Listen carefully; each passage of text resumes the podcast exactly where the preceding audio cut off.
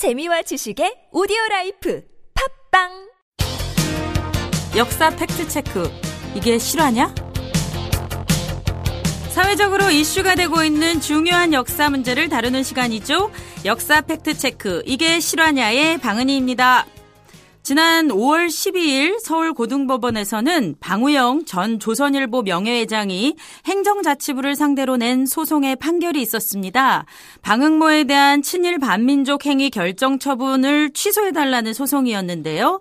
법원은 고 방응모 조선일보 사장이 일제의 침략전쟁에 동조하는 잡지를 발행한 것과 전쟁협력을 선전 선동하는 강연, 기고, 단체활동을 한 것은 친일 반민족 행위가 맞다. 하지만 군수품 제조업체를 운영한 것으로는 볼 수 없다. 따라서 이 부분은 친일이 아니다라고 판단을 판결을 내렸습니다. 자, 오늘 민족문제연구소 연구위원 법학자 조시현 선생님을 모시고 이 내용에 대해서 좀 자세히 알아보도록 하겠습니다. 선생님 안녕하세요. 네, 안녕하세요. 조시현입니다. 네. 우선 민족문제연구소는 역사연구단체라서 어, 역사학자만 있을 것으로 생각하시는 청취자분들이 많으실 텐데요. 선생님은 이제 법학자로서 연구소에서 어떤 연구를 하고 계시는지 조금 간단한 설명을 해주시면 좋겠습니다. 네, 저는 국제법을 전공하고 있고요. 네. 일본군 위안부 문제 관련해서 조금 관여를 한 바가 있었고, 식민지 문제, 네. 일본의 침략 전쟁 음. 관련해서 전쟁 범죄, 반인도적 범죄 또한 네. 어, 전후 배상 문제 등에 관심을 갖고 활동하고 있습니다. 네. 네, 좋은 연구를 저희가 기대를 하고 있고요. 연구 결과가 나오면 팟캐스트에서도 좀 소개를 해 주셨으면 좋겠습니다. 네. 네, 그러면 본론으로 들어가 보죠.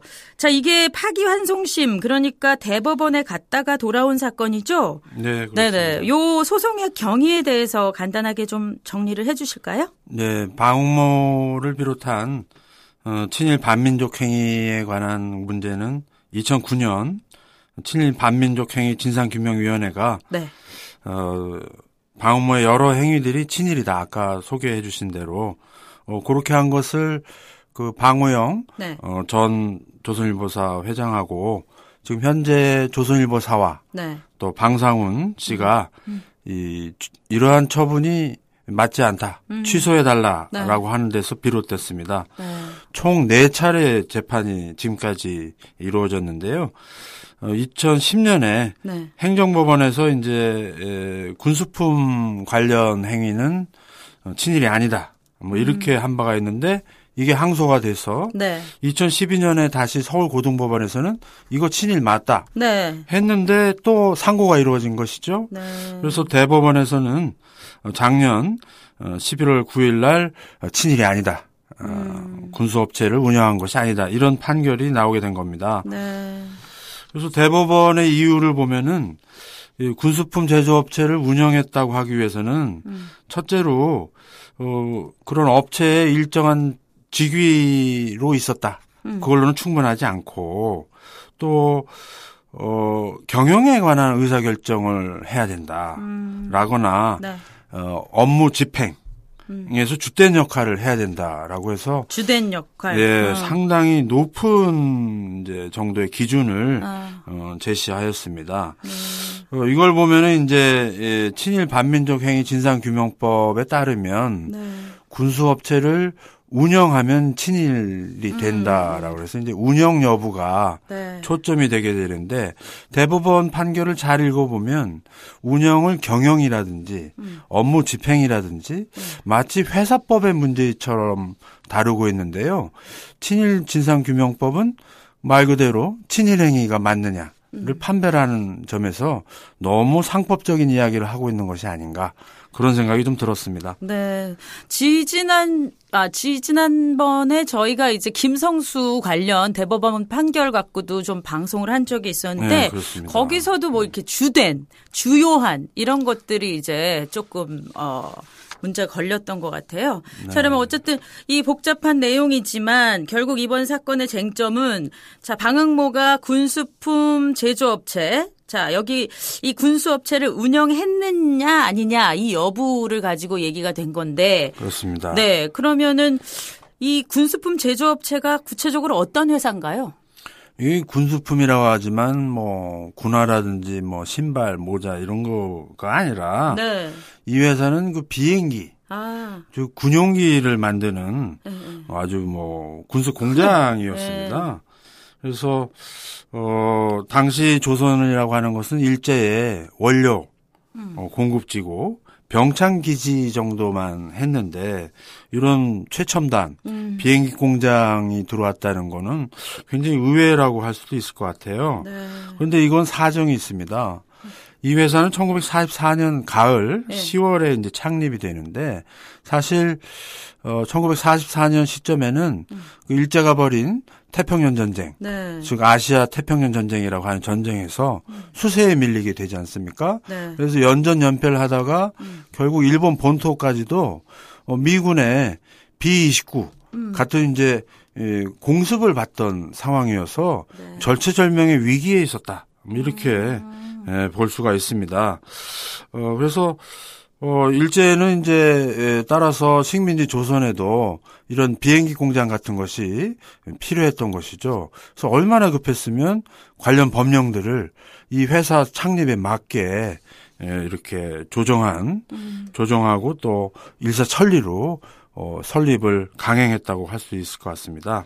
음. 또한 이 회사를 보면 어, 대개가 일본 자본이 들어오고 당시 기술자들은 이제 조선 사람에게 자리를 내주지 않았지 않습니까? 그러니까 기술도 전, 전부 일본 기술이고 어, 또 원자재 역시 또 일본에 수입하는 음. 어, 그런 거지만 이 친일 또 부역행위의 효과를 선전활동을 노리기 위해서 음. 상징적으로 네. 방응모와 같은 그 친일 인사들을 이제 배치했다. 음. 뭐 이렇게 볼 수 있고 네.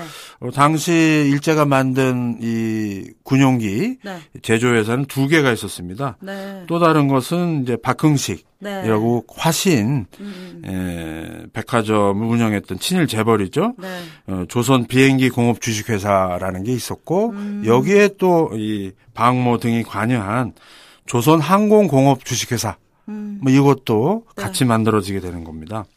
그래서 어, 천구백사십사 년 시월에 회사가 만들어졌는데 어, 십이월에 벌써 비행기 하나를 만들게 됩니다. 두 달 만에요? 네. 속전속결이죠. 야. 그래서 해군 연습기 한 대를 만들어가지고 네. 부산에서 시승식을 갔습니다. 음. 이걸 이제 이 회사의 사장인 에, 신용욱 씨가 직접 음. 어, 이제, 비행을 하면서, 어, 일제는 이걸 대대적으로, 어, 선전 홍보를 하게 되는 겁니다. 아, 그러면은 이 방응모라는 사람은 청취자분들이 생각하시기에는 이제 뭐 금광사업으로 돈을 좀 벌었다라는 정도랑, 그 다음에 아무래도 이제 조선일보라는 이런 언론사의 사주다, 요걸 만드는 사람이다 정도로만 많이들 알고 계실 텐데, 어떻게 하다가 이런 회사하고 관여를 하게 된 건지 이게 또 궁금하네요. 한마디로 보면 방응모의 친일 커넥션이다. 네. 역시 이건 관과 언론, 네. 관원유착이고 음. 또 어, 일제와 네. 어, 정경유착이죠. 음. 어, 그런 거라고 보고요. 네. 어, 실제 천구백삼십삼 년에 방응모가 이제 조선일보사를 인수하게 되는데 네. 어, 그 무렵에 또 방응모 씨는 어, 일제의 고사포, 어, 대공 기관총. 기관총. 어, 요거를 이제, 에, 그, 헌납을 하게 됩니다. 네. 이런 식으로 해서, 음. 어, 조선 총독부와 커넥션을 어, 쌓아가는 것이죠. 아. 자, 그러면 기관총 헌납부터, 자, 비행기 공장. 음. 자, 그러면, 제가 문득 생각나는 영화가 있는데요. 영화 암살에서 그 전지현 씨 아버지로 나왔던 이경영 씨가 연기했던 친일파가 있었는데 강인국이라는 사람이 있었거든요. 그렇죠. 네, 거기 강인국이 모델로 삼고 있는 인물이 자, 조선항공공업 사장 우리 신용욱 씨라고 하던데 자, 그럼 방응모하고 신용욱의 관계는 어떻게 시작됐나요?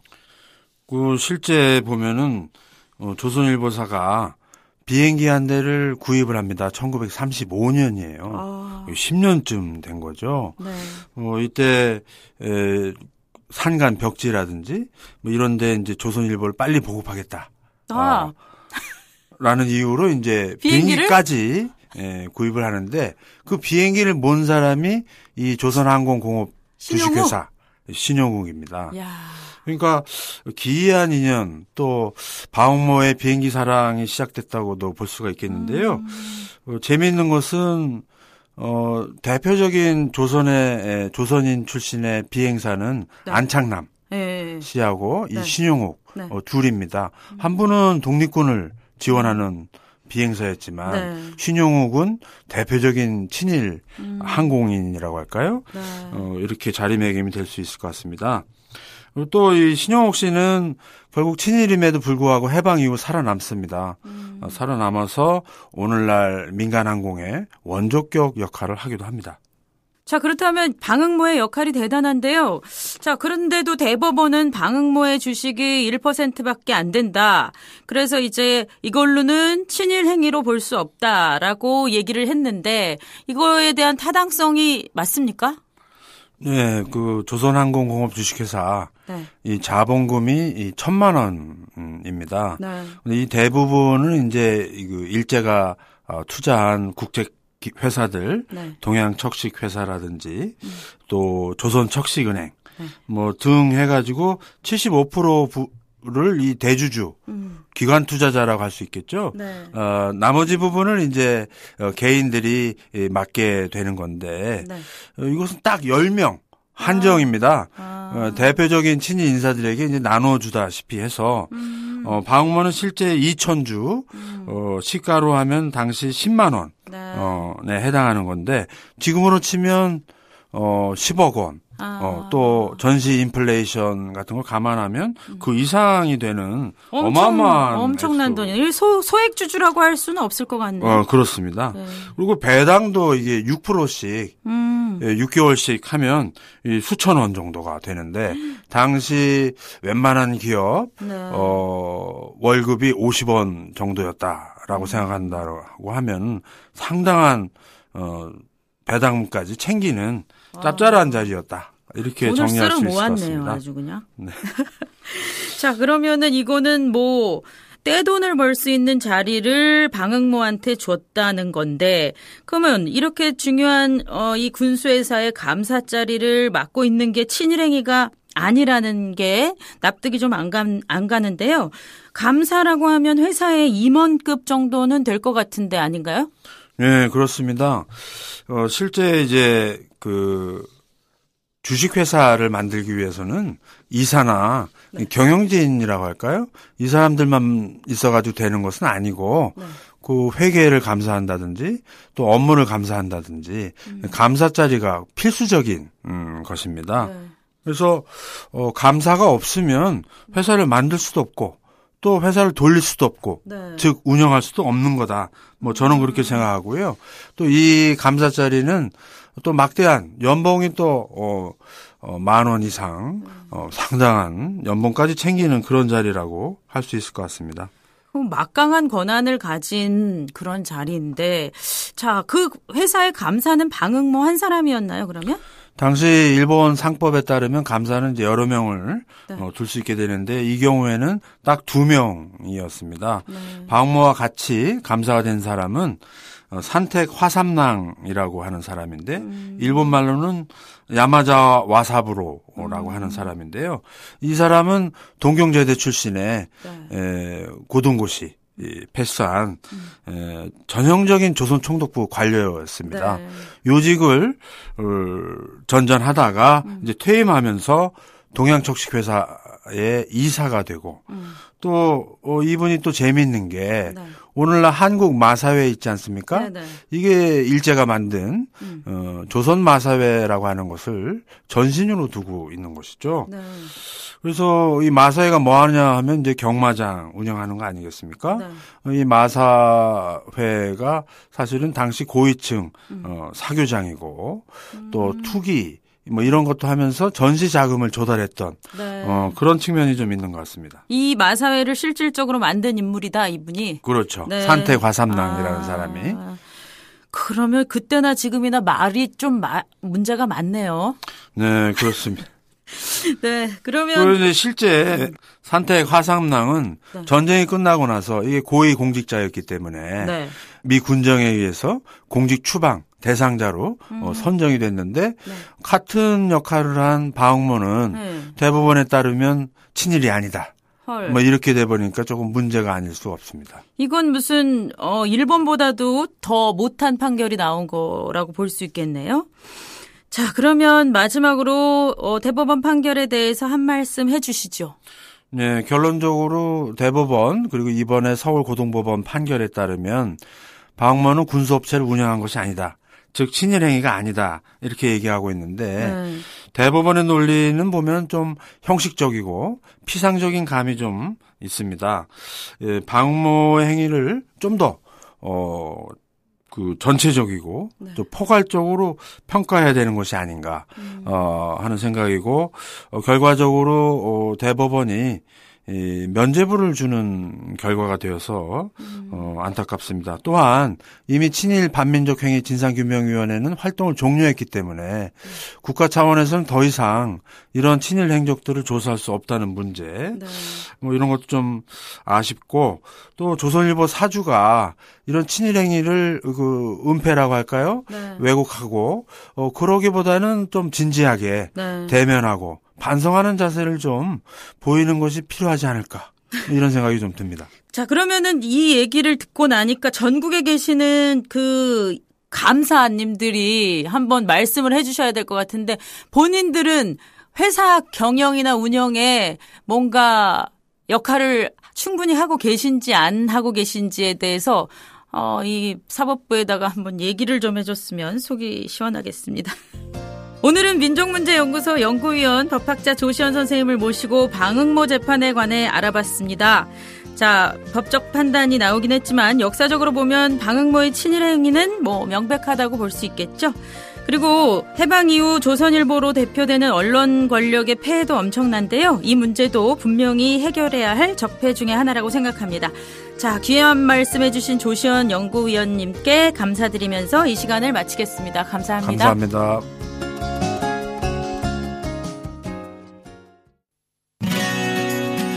민족문제연구소 뉴스를 알려드립니다.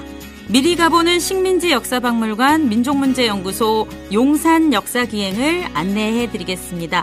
민족문제연구소가 건립을 추진 중인 식민지 역사박물관이 내년 삼월 용산구에 문을 열 예정입니다. 박물관이 자리 잡게 될 용산은 외세에 짓밟힌 역사와 국가폭력으로 얼룩진 상처가 켜켜이 쌓인 곳입니다. 이에 연구소는 시민 여러분들과 용산 권역에 흩어져 있는 역사 흔적들을 돌아보며 식민지 역사박물관의 역사적 의미를 나누고자 합니다. 해방촌 기슭 경성호국신사터에서 시작되는 이번 답사 행로는 후암동 김상옥 의거터와 연합군 포로수용소터를 거쳐서 김구 선생을 비롯한 여러 독립지사들이 모셔진 효창원 구역으로 이어집니다. 아울러 식민지 역사박물관 건립 예정지에 대한 사전 안내도 있을 예정입니다. 답사는 오는 유월 이십사일 두 시부터 진행됩니다. 답사 신청은 민족문제연구소 홈페이지에서 하시면 됩니다. 많은 참여 부탁드립니다.